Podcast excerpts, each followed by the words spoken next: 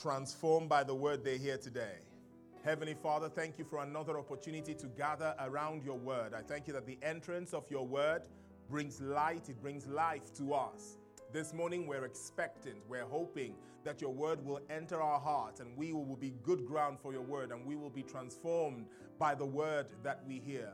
We declare we believe you. We are not doubters of the word. We are believers of the word. And therefore, we are people who are being transformed by the word. I thank you that I am anointed to teach your word, to preach your word. Your people are anointed to hear, to receive your word. And together, we are anointed to do your word. Because in the end, we will become the word that we hear. In Jesus' name we pray. And those who believe that they, they will become the word they hear said, Amen. Amen.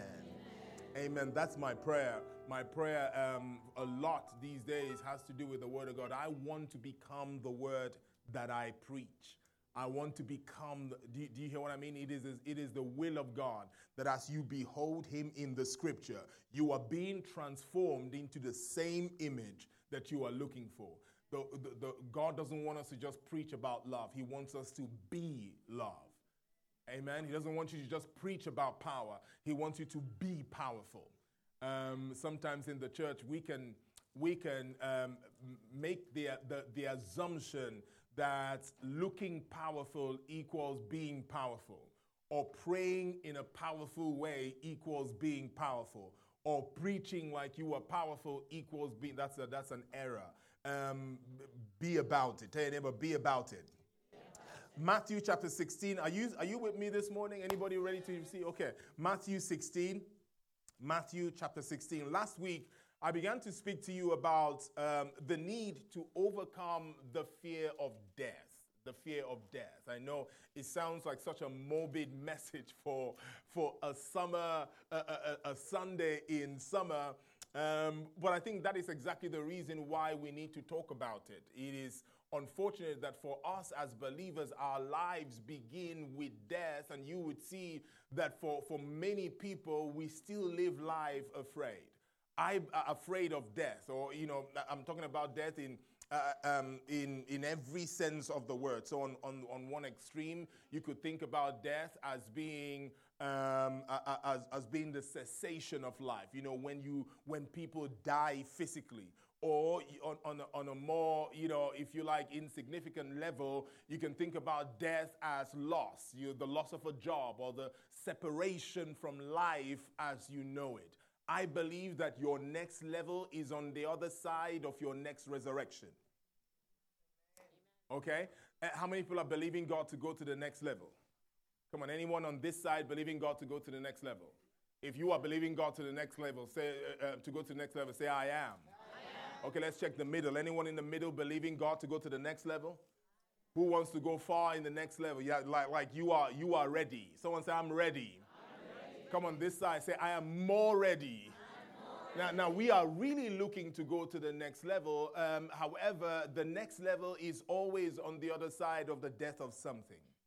The next level is on the other side of you parting ways from something. Jesus is doing, you know, I, I, gave this example last week.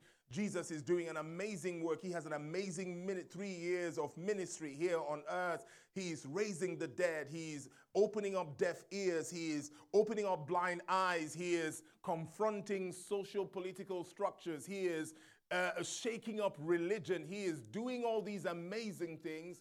But in spite of how amazing his three years of ministry is on earth, there is another level where he can impact the world in a greater to a greater degree, but it is on the other side of his death and his resurrection.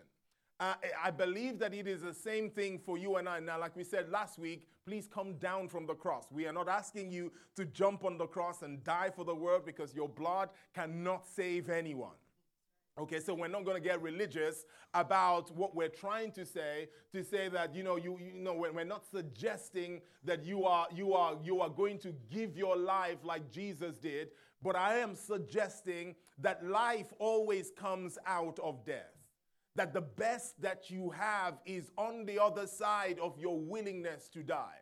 I really do believe that God has called us. If I let, maybe I should speak for myself and and I hope you can you can find yourself in this. I believe, and God just kind of someone asked me recently, Somebody asked me recently, what is it? We are talking about church, and they asked me, what is it that you want? And that question, in other words, what is it that you are trying to do? And that question really bothered me. I, I, I, talked about it, but I wasn't satisfied with the answer. And I was thinking about that question all week. And then I, it just, it just, it just felt like, like, like the door just opened. I know what it is.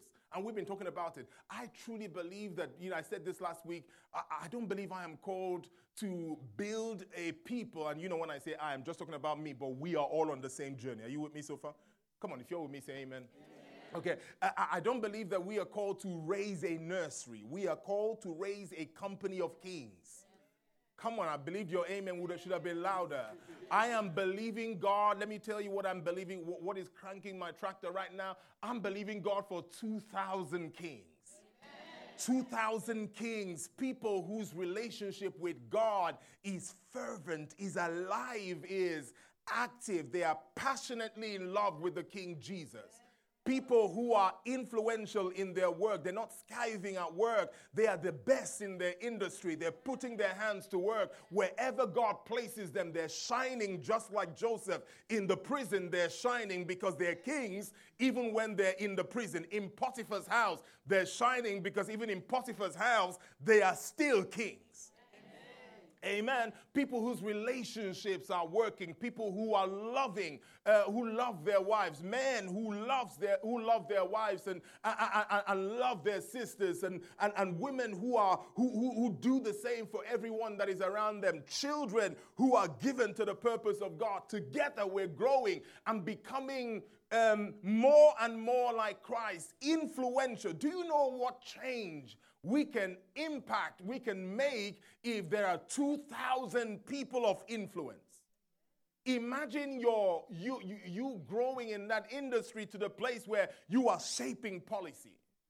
And there are 2,000 of those who are really, who, whose eyes are set on Jesus Christ, who are willing to, to go the extra mile, to do what it takes to become. That's who I'm believing God that we're going to raise. And I'm believing you are in this house this morning. I said, I'm believing you're in this house this morning. I, come on, if you're a king in this house, would you give the Lord a shout of praise this morning? Hallelujah. Come on, I want you to give, a, give the Lord a shout of praise this morning. This is why this is why I'm talking about this because because even now some of you can't even praise to the degree that you are winning that that you know you know you should be praising God because there is your ego that is yet to die there is your reputation that is still alive. Your willing, your, your desire to look a certain way is hindering you from giving God praise like He deserves. I wonder today if you're going to kill that thing right now and give the Lord a shout of praise like He deserves. Come on now. Something happens when you are no longer trying to be cute. Something happens when you are going to give God praise like He is the King of Kings and the Lord of Lords. Something happens when you remember that He kept your soul among the living. Something happens when you remember that I'm not about looking a certain way. This God has been good to me, so I give Him a shout of praise. Amen. David is so uh, is so dead to his kingship status even though he's a king, that he dances and his clothes are falling off, and his wife, who is so alive to his kingship but dead to, her, to his calling, is, is, is, is kind of putting her mouth on him. And we know how that story ends. There is something. Listen, your best life is on the other side of your death. Your best life. The best that God has for you. And yet, the enemy somehow has got us really uncomfortable about, about this word, death, just the idea. And you see it in this example in Matthew 16. Uh, now, now, like I said, I'm talking about death, yes, but I'm talking about loss. I'm talking about the loss of anything. Matthew chapter 16, we, we read this last week. Are you with me this morning? 2,000 kings, I see that. 2,000 kings. 2,000 kings who are growing every year. 2,000 kings who are smarter than their teachers. 2,000 kings who are influencing policy 2,000 kings, some of them in number 10, some of them in houses of parliament, some of them help uh, just 2,000 kings. in music, in media, in, in all the different industries. Let me stir some of you up. You are already there. God is going to take you up higher. Amen. Amen. There is so much that needs to be done. And so we're over here in Matthew chapter 6, and Jesus is, is speaking this thing. And, and in verse 21, Matthew 16, sorry, Matthew 16, verse 21, it says, From that time, Jesus began to show his disciples that he must go. Let's do what we did last week. Someone say, He must go. He must go to Jerusalem. Uh, notice that he, he, he, he, if Jesus was going to go to the next level, then it wasn't going to be an option. Jerusalem had to be a place he went to. He must go to Jerusalem and see why he, he, he, he must, he, he said, he, I, I must go and suffer many things from the elders and the chief priests and the scribes and be killed. Help me say, be killed. And be raised up on the third day. Someone say, be raised. be raised. And then check what Peter does. Peter takes him aside, and Peter, in this instance, is a type of the church. We have just gotten one or two revelations, and suddenly we now begin to think that we know what Jesus should be doing. So Peter has just got the revelation that Jesus is the Christ, the Son of the living God. And, and Jesus has responded to Peter and said to Peter, Peter, flesh and blood has not revealed this to you. I have given you the keys of the kingdom. Peter's the hairs on Peter's back is standing up. He's so his spirit is alive. He feels like I am the man, so much so that he hears Jesus saying, I must go to Jerusalem. I must suffer these things at the hands of, this, of, of, of the, of the, the, the, the, the scribes and the Pharisees. I must be killed and I must be raised up. And Peter says, Jesus, come over here. I need to have a word with you. Excuse me, church. I need to have a word with Jesus because I am sensing some unbelief in the mouth of the master. And he calls the man aside and he says, Far be it from you and I said last week that this is the problem with the church, where, where any idea of death frightens us so much that we become prayer warriors. If you want to become, a, if you if you want to see Christians pray, Amen. You, you, I'm hyping you up to give God praise. But if I told you there is a spirit of death in this house, we need to pray about it. You would see Christians awaken. Ratata she she shekababa. the tongues in all kinds of different language. And that's what Peter is doing. At the mere mention of Jesus saying, I'm going to suffer, that's another swear word for Christians, suffering. I'm going to suffer and I'm going to die. Uh, he didn't hear anything else because if you stay to the end, he also said, I will be raised up. But he did not wait long enough to investigate what it means to be raised up. He just heard suffer, he heard death, and he says, Jesus, no, no, we can't be talking like this. I am sensing some unbelief and we need to change that. And Jesus turned around and said to Peter, Get thee behind me, Satan. If you read the scripture, in a space of a few verses, Peter went from Simon to Peter to Satan. Amen. He went from Simon to Peter to Satan. And the transition of going from, from, from, from rock to the devil himself has to do with the idea that you will recommend to somebody who was born to die that death is a problem. And Jesus turns to him and he says to him, Peter, um, you, are, you are a stumbling block. You are an offense to me. And that is why he rebuked him. I am suggesting to you today that the fear of death, the fear of losing stuff, is a stumbling block to your advancement. The fear of being in a place where you're, you're afraid of losing things. And Jesus says, talks about this. He says, unless a kernel of wheat falls to the ground and dies, it remains alone. But if it dies, it will come up and bring much more than the single kernel of wheat. It is the will of God. It remains a single seed. But if it dies, it produces many seeds. John 12 24 talks about that. Because, because everything that God wants to produce in your life will come on the back of what God wants to do. Imagine God calling Joseph out, everyone God used, He will separate them. That's a form of death. He will come to Abraham and say to Abraham, Leave your family, leave everything that you know, and go to a place that I will show you. Because, Abraham, if you're going to be the father of many nations, I'm going to have to separate you from certain things. He goes to Joseph and he gives Joseph, he gives Joseph the, the, the, the, the, vision of him becoming prime minister. And, and what does he do? He orchestrates. He orchestrates the whole thing and, um, and, and separates him from his family for so many years. That is another form of death. In so many ways, God is calling you to your next level. How many people genuinely believe that it is time for a new level? Okay, just in case you're not sure, there is a frustration that I believe God stirs up in you when it's time for a new level.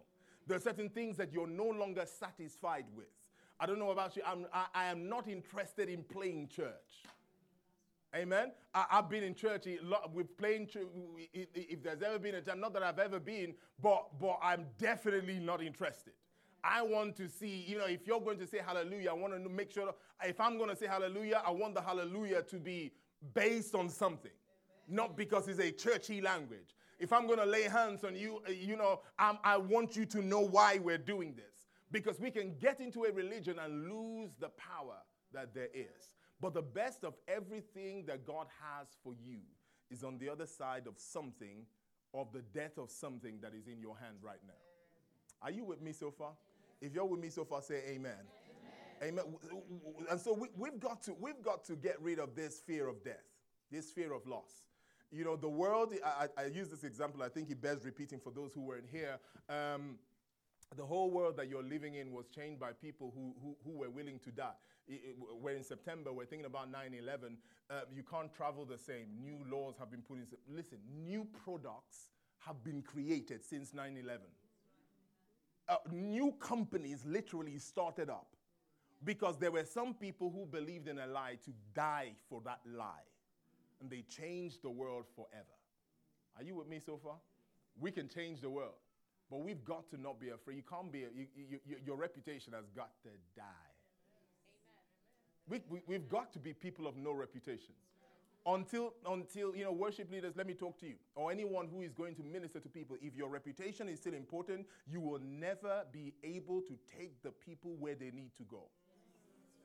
I realized that as, as, a worship leader in leading worship, if I was if I was too worried about looking a certain way, you know, you know, when when sometimes if I was too into myself, you know, worship leader, I use that because it's a it's a challenge. You come all ready to lead worship and you look in the people's face. And the people just look like death that, are, that is just being warmed up a little bit. And now you're thinking, is it me or am I just getting hyper? And now you want to mirror where that, no, no, no, I'm calling you, come up higher until you die to that need to, to match up, you're not going to lead worship effectively until you lose yourself.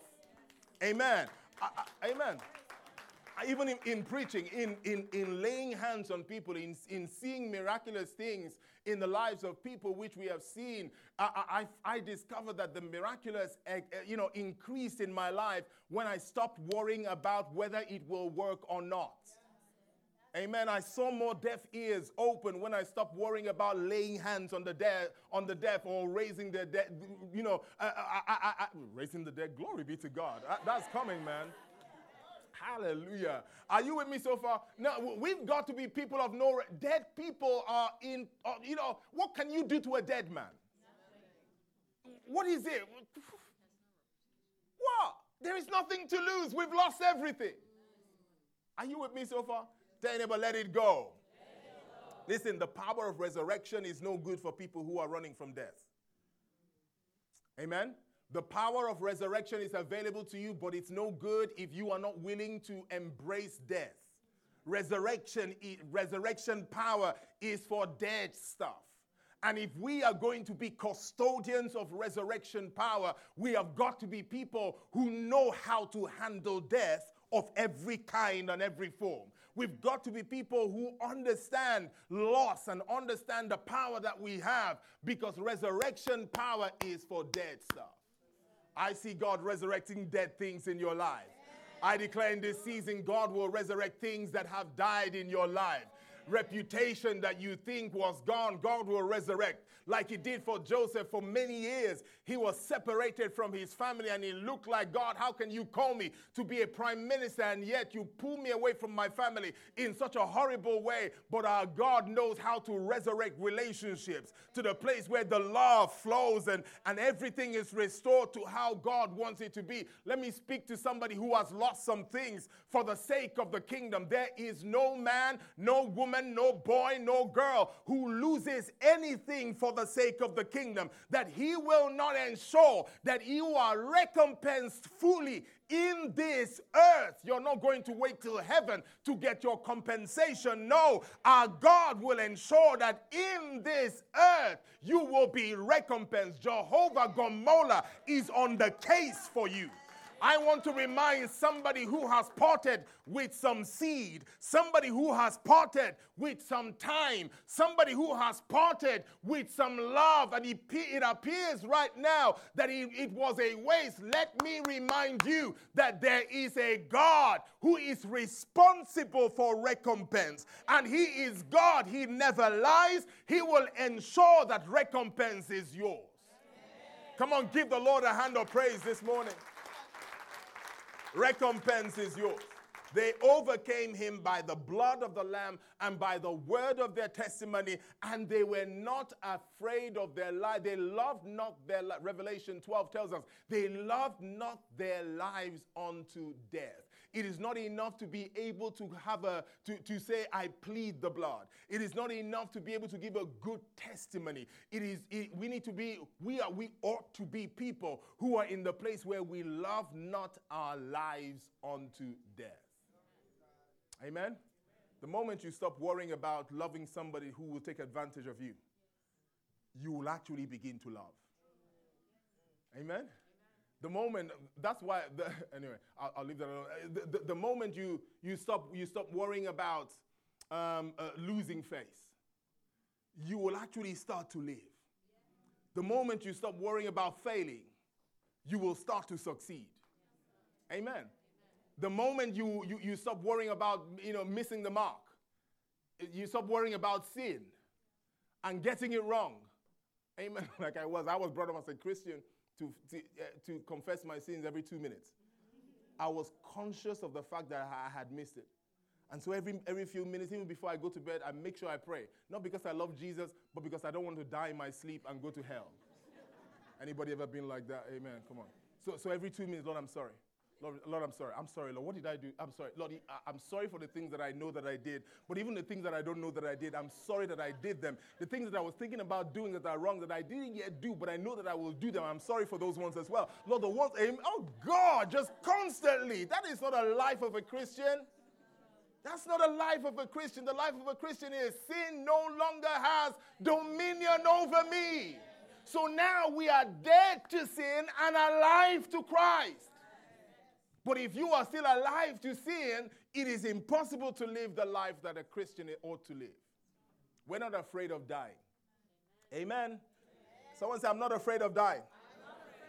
Come on, say it again. I'm not afraid of dying. Afraid of dying. Amen. The, the, moment the enemy loses his ability to bully you with the worst case scenario, for most people, the worst case scenario is death. And the way that you can stop being anxious about certain things is visit the worst case scenario and see what God says about it. If you can go to the worst case scenario for most natural human beings and discover that for you and I, particularly who put our faith in Jesus Christ, the worst case scenario is the beginning of the best case scenario. I don't know if you heard what I said. For us as believers, the worst case scenario is just the beginning of the best case scenario. So, in fact, we're not, we don't run from death, we run to it. Are you with me so far? Someone say, I'm not afraid of death.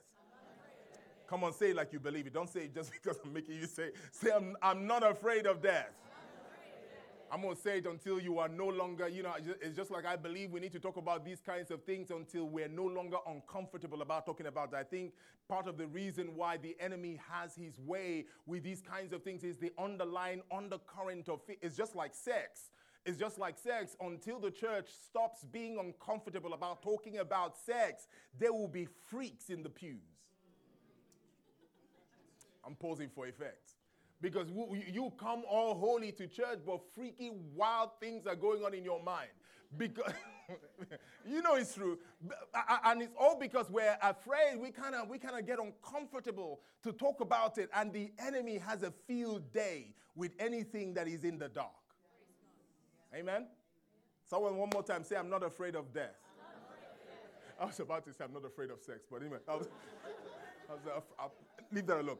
let's get back in the script. Let's get the words almost came out wrong. So what I want to do today, what what I want to do, because, because in everything that God allows, God allows that death came through sin, and God allowed it. But the, the, the wisdom uh, that uh, are you are you you understand that when, when I say death, I am talking about death in that sense, but I'm talking about loss of, of any kind loss of a job, loss of a spouse, loss of a marriage, loss of a child, anything, whatever God allowed death or separation from life as you know it because there is wisdom to handle it there is wisdom. He has the wisdom to handle those kinds of things. And what I want to do today is finish up this message by just talking to you about how to deal with these things. How do I process? I didn't want to just kind of talk about it in theoretical terms. I wanted to make sure that we leave here with practical tools our, that our minds can, uh, can latch onto and that we can start to process if we are going to become everything that we are born to be. Because you are called to be more. Amen. You are called to be more. I said, You are called to be more. There is so much more. You might be under your tent thinking that everything that you know is in this tent. But let me tell you the truth there is a whole world outside. Amen. There is so much more. So let's talk about that. Let's get some wisdom to know how to deal with this. Number one, I want you to write this down. I want to be a teacher today. Number one, We've already talked about this last week. You have to understand this. Understand that death has lost its sting. Okay? Death and loss has lost its sting. Death no longer is no longer truly harmful to a believer because of because death has been stripped of its power to determine your destiny. Loss has been stripped of its power to determine your future what you lose no longer has the ability to singularly determine how things will turn out. As we read in the book of Hebrews, chapter 2, Jesus has set us free from the bondage of living in fear. Look at Hebrews chapter 2, verse 14. Hebrews chapter 2, verse 14. In fact, um, I, I, want to read, no, let's, let, me, let, let, me, let me be disciplined. Hebrews 2, verse 14 says, Inasmuch then as the children have partaken of flesh and blood, that's you and I, he himself likewise shared in the same. That through his death, through his death, through his death, he might destroy him who had the power of death. And by the way, this is what Peter was trying to stop. He did not know it, but this is what he was trying to stop. When he said to Jesus, Jesus, stop talking like that. Far be it from you. This is what Jesus was, this is why Jesus called him, said, Do you see how demonic it is if somehow Jesus stopped and thought, actually, yeah, Peter, oh, thank you for reminding me. I, to, I must make sure I keep good confessions in my mouth. Imagine if Peter took that advice. You and I will still be in our sins. We will be stuck forever. Death will still reign. Amen. But thank God for Jesus. Because the scripture here says that he himself likewise shared in the same, that through death he might destroy him who had the power of death, that is the devil, and release. Someone say, I have been released. Come on, say it boldly, I have been released. Not only does he destroy him who had who had past tense, the power of death, that is the devil, he says, and release those who through fear of death were all their lifetime subject to bondage. The fear of death binds you, it keeps you bound. And Jesus, through his death, not only destroyed the one who had the power of death, that's why the devil is a toothless bulldog.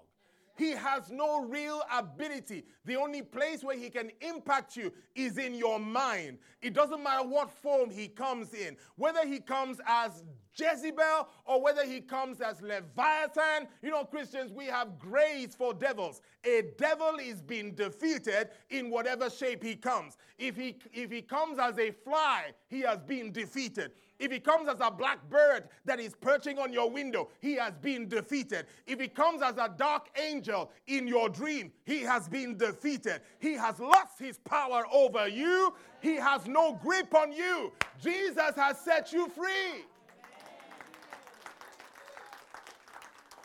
Amen. So it doesn't matter. And, the devil takes up all these different shapes and forms, all to get you riled up. But the devil in any shape is still the devil. And the devil has been defeated. Come on, say it with confidence. Say, the devil has been defeated. Or you're being too cute. You're saying the devil has been defeated. No, I said, say the devil has been defeated. Amen. Say with confidence, the devil has been defeated.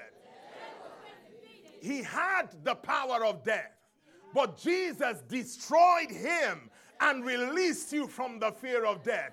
So I want to congratulate you because you are free. According to heaven, you are free from the fear of death. Hallelujah. This means that death might still happen, but you, uh, you, in other words, you will still be separated from some things that you love, which you, you, you, I want to say so many things at the same time. You, you will lose some things in life. But it's just like when the scripture says sin shall no longer have dominion over you. It does not necessarily mean that you will never miss the mark again. But what it means is that even if you miss the mark, the sin will no longer be the thing that has enough power to destroy your future, to, to determine your destiny. Sin no longer has dominion over you. It is the same thing with death. Death no longer has dominion over you. For to be to be absent from the body is to be present with the Lord. Paul put it this way: I die daily. Amen. Why? Because death has lost its grip on you. When Jesus rose from the dead, guess who else rose from the dead? You rose from the dead. In fact, help me put um, Hebrews, the same Hebrews chapter 2, verse 8. I want to read something. Hebrews chapter 2, verse 8, it talks about Jesus. It says, You have put all things in subjection under his feet, talking about Jesus. For, for in that he put all he put all in subjection under him. He left nothing that is not put under him. But now we do not yet see all things put under him. So, in other words, everything has been put under Jesus, even though there are some things that we see, and according to our natural eyes, it doesn't appear to be under him. So, what we've got to understand is that death might still be present in our world, but the reality, and this is what I'm trying to awaken you to, the reality is death has lost its sting for the believer. The next verse, verse 9 says, He says, But we see Jesus. This is what we look at. We see Jesus, who was made a little lower than the angels for the suffering of death, crowned with glory and honor, that he, by the grace of God, might taste death. Glory be to God. That literally means taste, like you taste food. So when Jesus came, part of his assignment was to taste death for you. Glory be to God. Just like before he allowed you, that is, uh, be, before, before you showed up, you know, when, when, when your parents cook, well, you know, my, my wife will finish cooking and, and she'll then say, Oh, I'm not really hungry. You've eaten half the food. because you were, t- you, you, know, you know what I mean? You know, you know, sometimes you finish cooking and you're not really hungry, and the reason is you've been tasting. You put stuff in, you taste it, and you say, No, it's not yet to be, it's not, it's not, it's not time to release it to you yet because the chicken needs to be done. Cook it a little bit more, taste it. No, no, yeah, you guys should wait. It's not ready. Amen. You know what I mean? Cook, cook, cook. Just, just leave it another five minutes, then taste it. Okay, now you can have it. Guess what Jesus did? He came to death. He tasted it. It's not time for you guys to die. He tasted it. He tasted it. Then he rose from the dead. And now you, as believers, you can face death, not because death is, has any power, but because Jesus has robbed it of his power to harm you. It no longer has power. He tasted it for you. Do you get this this morning? He tasted it for you. So, so the fact that he allowed it is because he has tasted it and he sanctioned it. Mama would never release uncooked food. He would never, she would never allow the food until it's properly good for you. She's not going to let it come to the table. It is the same thing because Jesus has tasted death. If you ever lose anything, please know that it is because he has tasted it. And that which looks like it is bad for you, in reality, Jesus looks at it and he says, New life is coming in this place of your death. I would celebrate not right now for anyone who has lost something. God allowed you to go through that. He allowed that relationship to die because he has already tasted death and he knows that if I can let it come to you, uh, it's, it's because it's good for you.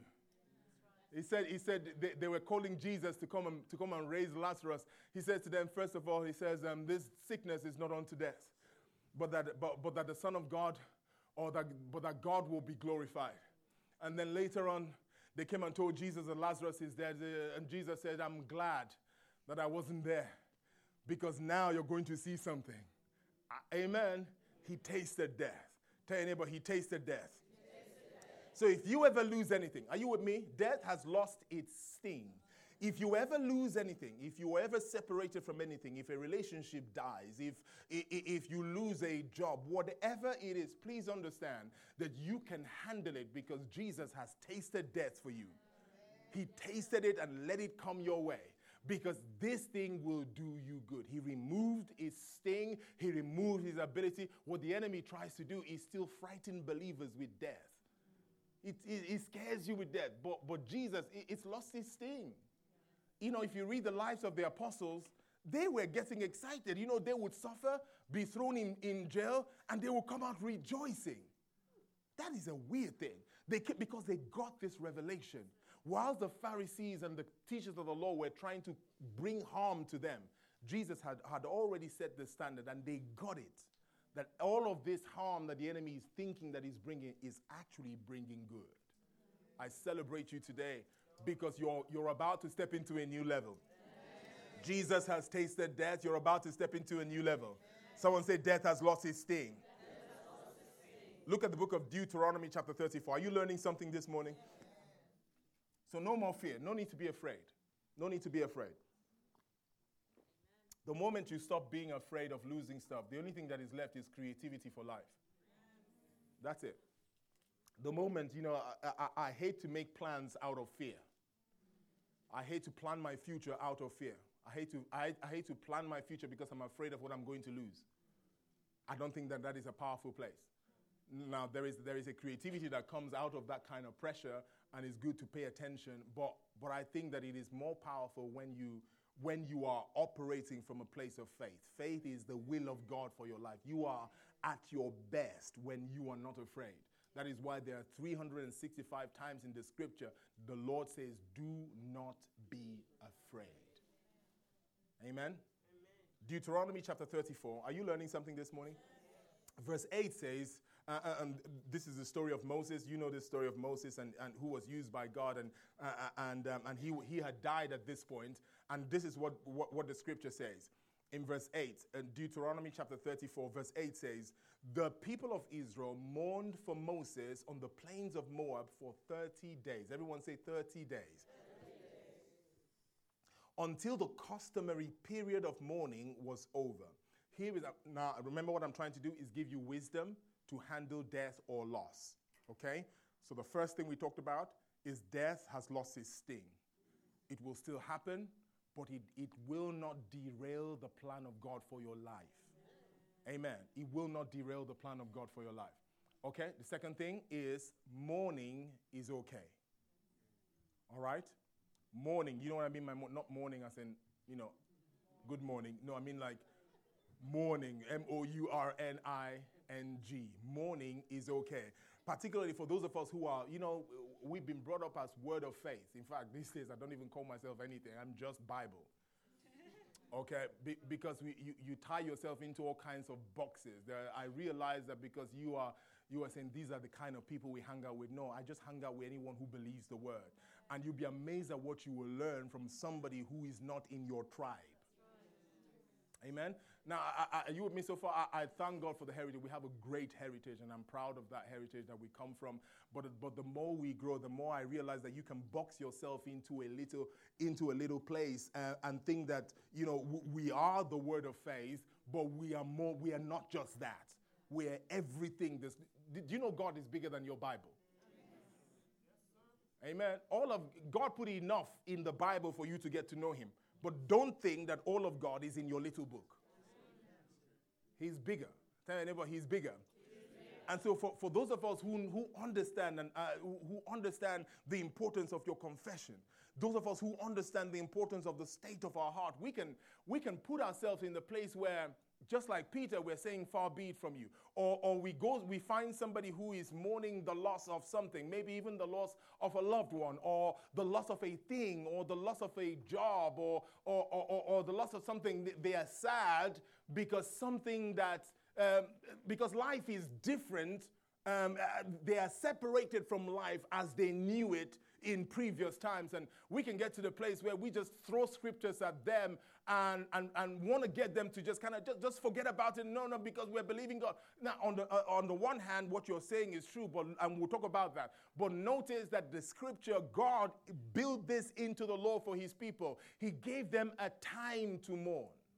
He gave them 30 days. I'm not suggesting that you go take 30 days and nobody else is responsible for telling you how much you mourn, but you better know that if you're going to go to the next level, at some point the mourning has to end. Are you with me so far? At some point, this 32 years, you're still talking about your boyfriend who left you when you were 16. you, you, leave him, he's gone. He, ha- he has grandchildren now.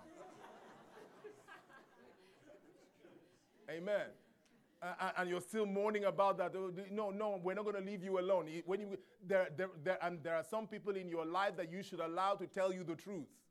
Say, look, okay, stop this nonsense now. It's time to move on. Hello, but you don't know how I feel. Yeah, yeah, I don't know, but it's time to move on. I might not know how you feel, but I know where God is taking you. And I know that how you feel is not taking you to where God is taking you. So right now, I'm choosing where God is taking you to how you feel. So move on. Never mind, I'll find someone like you. I wish nothing. I, I, that song, you know, that song is so full of lies. I am not convinced that she wishes nothing but the best. I, I uh, let's leave that alone. Every, I, uh, I don't know why that song came to me. But mourning is okay. There is a time to mourn what you loved. You love the house, you love the relationship, you love the thing. And there is a time to, to mourn that. Are you with me so far? But, but, it is important that we mourn according to the scripture. First Thessalonians chapter 4, verse 13. Remember what I first said. Um, if you help me put that on the screen. Remember what, what we first said death has lost its sting. So now, when we face something that dies, we have a different approach to how we mourn for the fact that death has lost its sting. Okay? It's lost its ability to determine your future. And, and First Thessalonians tells, it says, But we do not want you to be ignorant, brethren, concerning those who are falling asleep, those who have died, lest you sorrow as others who have no hope. We death has lost death or the loss of something never means hopelessness. Does that make sense? It never means hopelessness. It never ever, and that is the problem with a lot of the sadness we feel. Am I okay to just have a conversation with us? A lot of the sadness we feel at the loss of something is, is what is the future going to be like? I have no hope now for the future that I don't have a job. Or this person was this particular way in my life, but I'm I have no hope that I'm going to have the kind of joy, the kind of no, no, we don't mourn as people who don't have hope. It's okay to be sad that certain things are no longer going to be the same, and, and that's the truth. You know, there's certain things that just won't be the same. And I've told you this before. The, the morning my mother passed away, I remember in, being in the front of the, uh, the uh, of the hospital, just dazed, and this guy, this guy from church showed up, and he said to me, he said, "Don't worry, everything's going to be okay." I'm looking at him. I said, "Which bit? Tell me, explain to me which part is going to. Do you not understand what just happened? I mean, like they died. They're not coming back. They didn't go on holiday. Does that make sense? It is the, the hopelessness that you feel that just kind of, and, and that's why, you know, sometimes if you don't know what to say, just be quiet. J- just sit down. Don't, don't, don't try and say stuff. Or just, just, just, do you want some water? You know, just, just don't, don't say stuff because there is the process. And I, am learning to trust the Holy Ghost when people are dealing with death or, or loss of any kind. And, and, and the reason I was saying that is the abject hopelessness is the, the inability at that point in time to see how life will go on with the absence of this person. Life as I know has just ended. It's the same thing, you know, with that relationship. You know, it ended and you felt like, we talked about that uh, about this last week. You know, you, you, were dating somebody and you put all your affection into that. You saw yourself married. You saw yourself having grandchildren, and this person just asked you out for a coffee. That, that's all they did. They just, they just, they just, they just message you on Christian Mingle, and suddenly you are married. You are, you're seeing yourself wearing matching outfits, and and the moment they did not reply to your text message, now you're mourning like somebody who lost something. And the issue is the affection you put on the thing. Amen. I'm not going to go there again. Go listen to last week's message. Go, don't listen to, go, go and listen to last week's message because sometimes the reason we, we, we, we, we struggle with letting things go is the inordinate amount of affection we put to things. Oh, I really loved that watch. And so, and so your child broke your watch and now they're, they're grounded for 20 years. it's a thing. Is the affection. What are you doing? You're mourning and you're taking it. Are you with me? Now you're going to start another cycle of pain in the life of someone because of the inordinate amount of affection you had for a thing. Are you with me so far? And so, and so we can be in this place where we, we, we feel what we feel, but as believers, we don't mourn as people without hope. The reason is because Jesus has stripped death of his power to determine your future. So, yes, you will miss this thing. Yes, you will miss life as it is, but we always have hope. Amen. A positive expectation of good. Now, you might not know what it looks like, but this is how we as believers mourn. We mourn, we are sad, but we, ha- we know that it will work out. There is good still coming. Let me speak to somebody who, amen. Yeah, give God a hand of praise.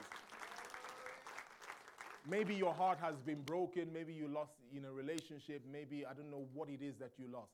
Please know that if there is breath in your lungs, there is hope. I'm not suggesting that it's going to look like what it used to be, but I am suggesting that if you dare believe for better, the glory of this latter house will be greater than the glory of the former. Are you with me so far?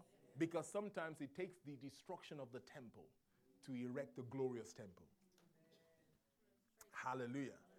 Amen. So we mourn for a season. That's the wisdom of God, but not forever. Amen. We mourn for a season, but not forever. Why? Because we have hope. And if you have hope, mourning is, is, is, is, is the, the, the sadness of losing something. But at some point, what you, where you are going ought to be bigger than what you have lost. Amen. Now, it doesn't take away, let me, let me bring, are you, i feel like I'm pastoring this morning. It doesn't take away, it doesn't take away um, um, the memories or, or, all of the things that you might want. There, there are things that are appropriate to preserve as you travel through, but just make sure nothing is holding you back from what the, the priority ought to be, what the Lord has set aside for you.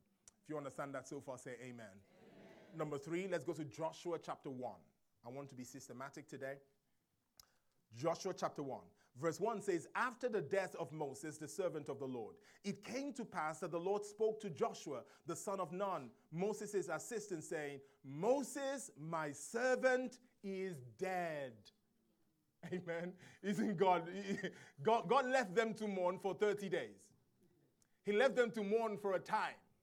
But after a while, God came to the, eh, okay, Joshua, you know Moses, my servant. By the way, I know you're mourning for Moses, but he's mine. Okay? I know you you think you're so sad, but you need to know He is mine. I realize that God loves people more than I do. Amen?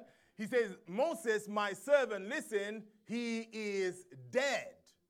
Now, therefore, arise and go over the Jordan, and you and this people to the land where I am, uh, which I am giving them, um, the children of Israel. Here is the third point. God, in spite of what you, lo- you lost, listen carefully. God was always the source. What you lost was just a resource. Moses played a significant role in the lives of these people. They had been in slavery for 400 years. That is 400 years. So, in fact, all of them were born into this. All of them, their great grandparents were slaves. So, slavery wasn't something that happened in the last 50 or 60 years that they could easily shake off in one generation. All of them were born into this and they were tied into this, and Moses was the one who delivered them. You can see why they love, even till today, the, the Jews uphold Moses in such an elegant place because of the role that he had in their lives. But God showed up to Joshua and he says to Joshua, Moses is dead in a bit of a, uh, it sounds a little bit insensitive that I'm mourning for somebody that I love, but you're just trying to move me on. Because where God is taking you is bigger, and where He brought you from, He, he, he was the source. He was the power in the staff of Moses. He was the power in the words of Moses that allowed Pharaoh to let you go. Without God behind Pharaoh, without behind Moses, you would still be in Egypt, and Moses would probably be in hiding in Midian. It was God who, who, who sent the burning bush to Moses. God was the source, Moses was the resource. Amen. God was the source. The thing you lost was a resource. Amen. Right now, and that is why it is important that in people's lives, you understand that you are a channel through which God is blessing you. Can I speak to husband and wife? You need to understand this about your spouse or about your children. You are not the source of love in their lives. You have the honor and the privilege to be a channel through which God can bring down his love through you to your wife that make sense? When I realize this, I start, this is my prayer. Lord, help me love my wife. Amen. Because when she saw me, the Lord closed her eyes to see what I was wearing. And I think that that veil is still on. Some of you don't get this. So, some, sometimes, uh, sometimes I just feel like one day she's going to wake up and realize It's good she's not in the room right now. Any, any other brothers feel that way? You just feel like you hit the jackpot. You just feel like, whoa. Okay, you don't feel that. Let me tell you the truth. I feel that way. So, so my prayer is I already know that in myself, I don't believe I have by myself what it takes to love this woman. So, what I do is, God, please help me, give me love to give her. Glory be to God. And guess what God has been doing for 10 years? Supplying love, and that's all we are. Because the moment I get too carried away that I am the source of love in her life and, and, and start to treat her a certain way, you know, God will allow. Can I be, anyone ready for strong meat this morning? God would allow that divorce. The moment I start to think that I am God, the source of her life, the source of her love, God will separate me from, because He loves her more than He loves my marriage. I know religious people are not ready for what I'm about to say this, but because the will of God for us in every relationship, and this is the way I also see pastoring, it is not a right, it is the privilege to be a channel that God can send His love through me to you, that God can send His word through me to you. I am a channel, I am not the source. In people's lives, we get the honor of being channels. That is why nobody should, you know, the person who dumped you and now you want to jump off a bridge or you want to, no, no, no, we're not going to do that. You have placed this person in the place of God because God is the source of your love. Are you listening to me today? Can we have a strong conversation this morning? That, that is why no one in your life is indispensable. No, no, no, no, no. If they don't honor, if they if they don't honor you as God intends for you to be honored, they don't no one has a permanent right to be in your life, even if at one point they were blessing you. The fact that I was a blessing to you at some point in the future, in the past, does not give you the right to abuse me now. Because you are a source, not a you are a channel, not a source. Amen. I, I, I, some of you leave that alone.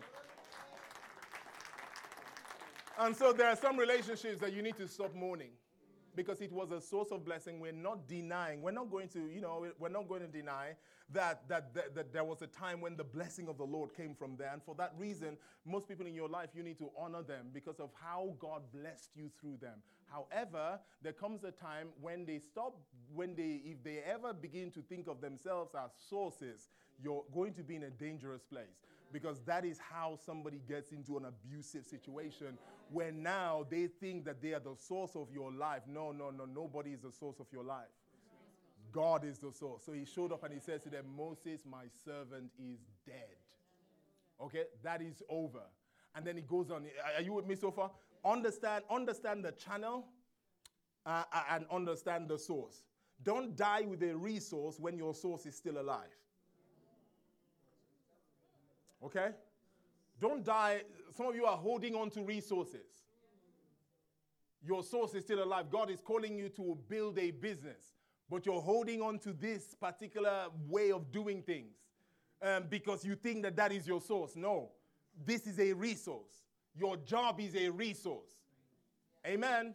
It is a resource. How many people have ever lost a job but you still survived? That was because no matter what happened with the job, it was a resource. You were made redundant. People were panicking around you. All of these people, they're panicking because their job was their source. But for some of us, we have a resource beyond, beyond HR department. We have a resource in the God of heaven who is our provision. So, regardless of what's happening, our God, my God, shall supply all my needs according to his riches in glory. So, whilst everyone is still freaking out and panicking about their future, I come into work whistling. I come into work working with joy on my heart because you are not my source, Job. You are a resource. Understand the difference. You are a resource a channel through which God can bless you. And, and he says to him, As I was with Moses, and this is the key thing. He said, he said to Joshua, Moses, that, that channel has ended. But you need to know this source is still with you. As I was with Moses, so I will be with you. Amen. Whatever good you had, eh, whatever you were, you were enjoying in that job, it did not come from the job. It came from God through the job. So if you lose this one, don't think you've lost. This channel is no longer supplying this. But as I was with you in that job, so will I be with you in this job. As I was with you in that season of your life, so I will be with you in this season of your life. Because God uses channels, but the source never changes. Make sure that your faith is not in getting a job make sure that your faith is in God, supplying your needs through this job. So if I am applying, I don't know what I'm talking about jobs, but anyway, I'm just using that as an example. If I'm applying for the job, I really want this job. Here is what I encourage you, how I encourage you to, to, to, to set your faith. Set your faith in God and believe that, Lord, I am believing that you will supply my needs through this job. Does that make sense? Are you with me so far? That is different to setting your faith to get this job. Because your expectation is that you're going to keep paying your mortgage through this job. And that's why you tie yourself up in, an, in knots, stay up at night trying to figure out what kind of low cut dress to wear to go for the interview. Can I talk to you, Christian? Hello, Christian. I'm, I do not know why I said that, but anyway. Let's get back to the scriptures. Tell your neighbor, let it go. sometimes some things just come out there. What? Where did that come from? But you know where it's coming from. You know it, make, it makes sense. Are you with me so far? He is your source. Amen. He is your source. You get into witchcraft when you don't remember this. You get into all kinds of trying to manipulate and trying to, you know, you do all kinds of things to keep people in your life um, when God is your source. That's why you, you, you know, you're, you're cooking and cleaning and sweeping and, and polishing and because you think that this is your source of happiness. And so when it looks like they're not sure about you, you're wanting to win somebody who's leaving the back door open back into your life. Shut the front door. Shut the back door. Let it go. Number four, you're welcome. Number four. Are you learning something today? Number four, learn not to camp around the dead. Learn not to build camp around the dead. Genesis 4, verse 25 says this. It says, And Adam knew his wife again. Someone say again. Genesis 4:25. Adam knew his wife again, and she bore, she bore a son named Seth. For God has appointed another seed for me instead of Abel. Do you know, do anyone remember the story of uh, Adam, and, um, Abel, and Cain? And it's a horrible story where you have two children, you know, you have, imagine having just two children. One kills the other. Amen? Beats the other to death. Okay? And then the one who is now alive, who beat the other to death, is banished. And you no longer get to see them and you know that they're going to be wanderers with no permanent home, I, I wonder what that does to the heart of a parent. Just the agony in their heart. But in spite of all of that, the scripture says God had appointed another seed for them instead of Abel. Let me, let me say it this way God never allows a thing to be separated from you without making an, a plan for a replacement. Are you listening to me? He never allows death. If he hasn't, now the replacement is not always like for like, but the point I'm trying to make is that he, God will always make sure that you are not less than.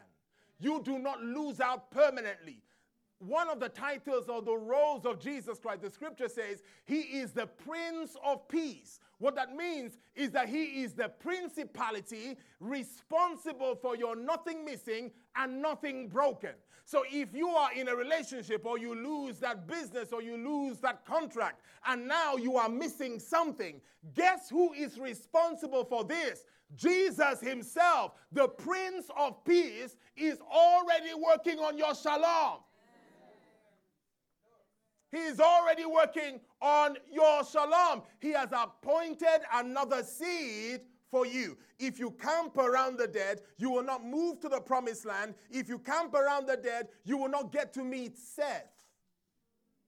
In fact, a lot of the time in scripture, particularly people who were Nazarenes, people like Samson, people like um, even Jesus was a Nazarene. One of the things, particularly for someone like Samson, God would tell them, don't touch dead stuff because of the kind of thing I want to do in your life, you I am I am bringing you. I am going to use you to bring life. I don't need you hanging around dead stuff. Amen. What is the dead thing you're still hanging around? Who are you still texting? Who are you still calling?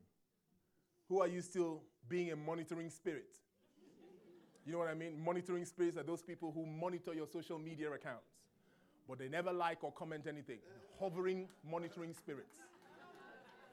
They know where you are. They know what you did. They know the last post, but they never comment anything. Still monitoring spirit. You've left, but you're still there. Don't camp around the dead. The relationship is dead. Go. Amen. Are you with me so far this morning? Number five, I want to finish quickly. Number five, John 4 14, verse 1 says, Let not your heart be troubled. He said, Let not your heart be troubled. It is going to be your responsibility and my responsibility. He says, You believe in God, believe also in me. In my Father's house there are many mansions. If it were not so, I would not have told you. Number five, uh, make a, make a, make a decision that regardless of what you lose, you will not be troubled. It's got to be a conscious decision. And the way that you're going to do this is by believing God.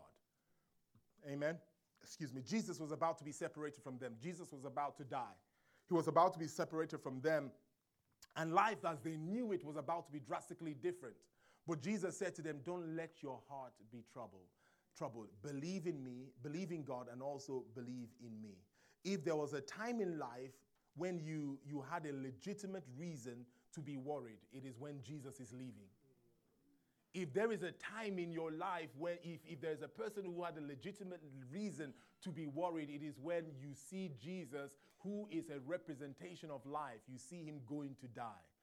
And yet Jesus says, even in that, let not your heart be troubled.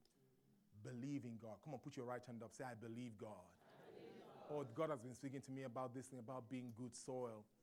Good soil does this. We just believe God. You know, I, I, I believe. Come on, put your hand up again. Say, I believe God. The trouble in your heart will be taken care of when you choose to believe God. We're not being, I said this last week, when we say we're not afraid, we're not being positive. It's not just being positive like, like I'm just going to spread positive vibes. Stop that. that. That's, what, what is that? Based on what? Amen. You know, no bad vibes here. What does that mean? You know, no bad energy. I feel bad energy here. What is, what is that?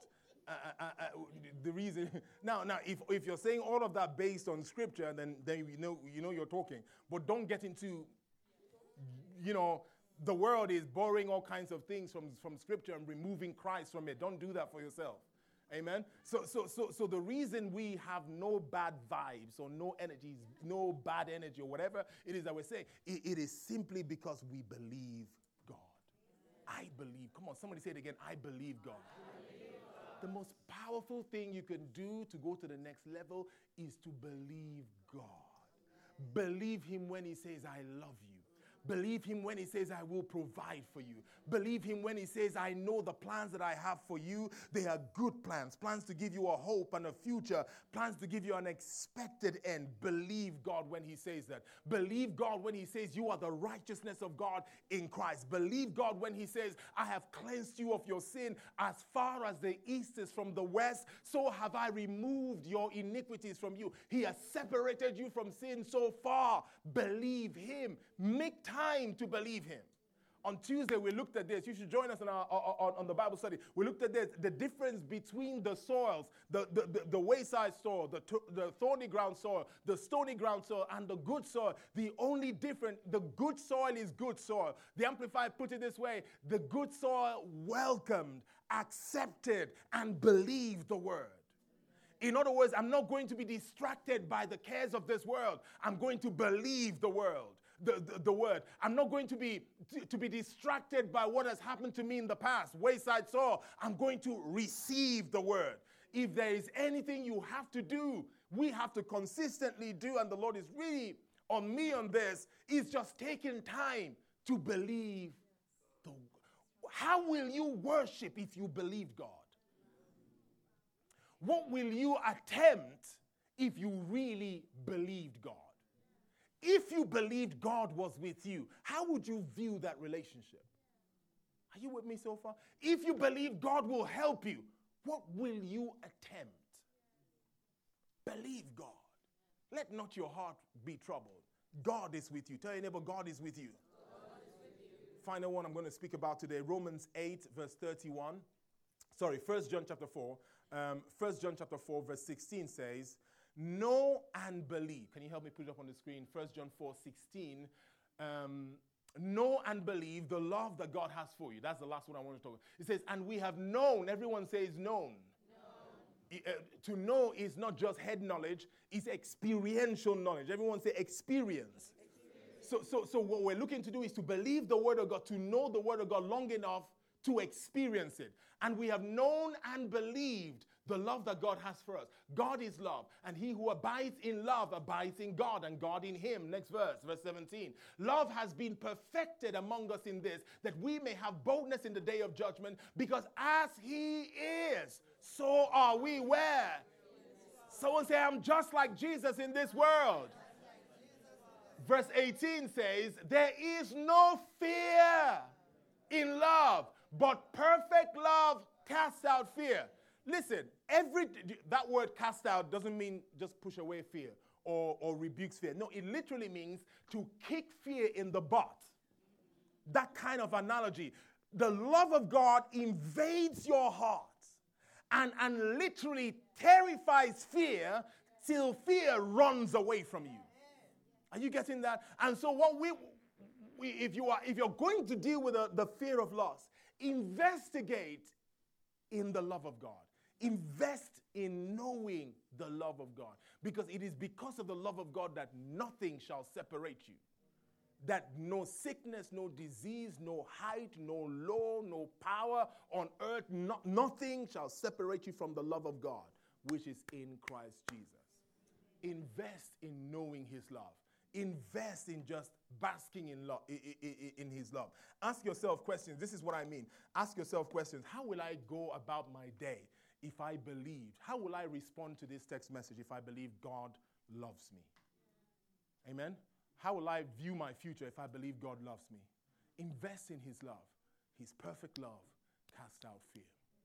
Today, this, this morning, in the name of Jesus, I call forth every every dead thing in your life that needs to be resurrected. I decree in the name of Jesus that the resurrection power of God is working this morning. That this morning, like Lazarus, who was dead and in the grave, that that resurrection power will come through the words that I am speaking, and life will come out of the dead place. In the name of, come on, somebody say amen if you have been through anything that uh, anything that, that has just been hard for you to get get let go of or, or, or, be free from, I want you to stand to your feet for a moment because this might not be for anyone. It's not for everyone who maybe hasn't been through anything. If you have been through some things that you are looking you're, believing that God will breathe life into this and turn this thing around. I want you to just believe. Come on, raise your hand where you are. I, I, I decree in the name of Jesus, blessed are your ears. Jesus said to them, Blessed are your ears because they hear, and your eyes because they see. And, and he stood before the grave of Lazarus and called Lazarus forth. The blessing that is available to Lazarus is based on his ability to hear the voice of the Savior calling him to come forth. I need to, I, I, came as an oracle of Jesus this morning, not just to preach to you, but I came this morning to declare, come out of that grave this morning.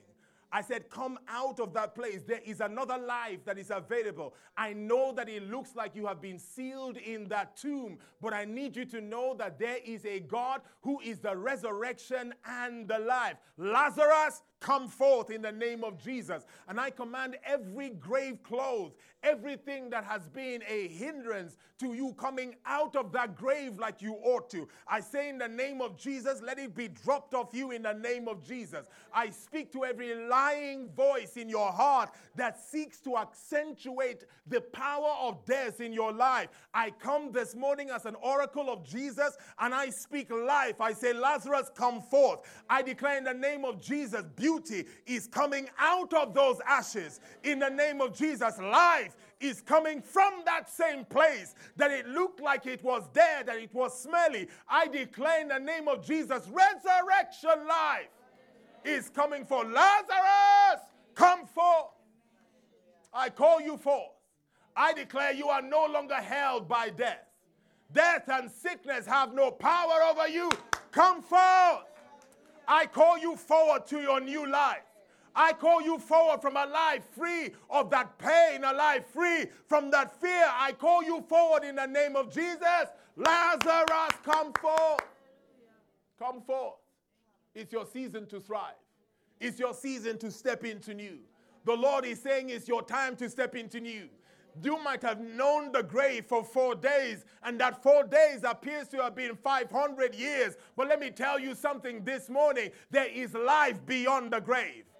Hallelujah. There is life beyond the grave. Let me announce to somebody who has just come out of a horrible season there is a fresh life awaiting you. Come forth. Just walk forward. Just walk forward. We release the power of God in you. We release the power of God over you. In the name of Jesus.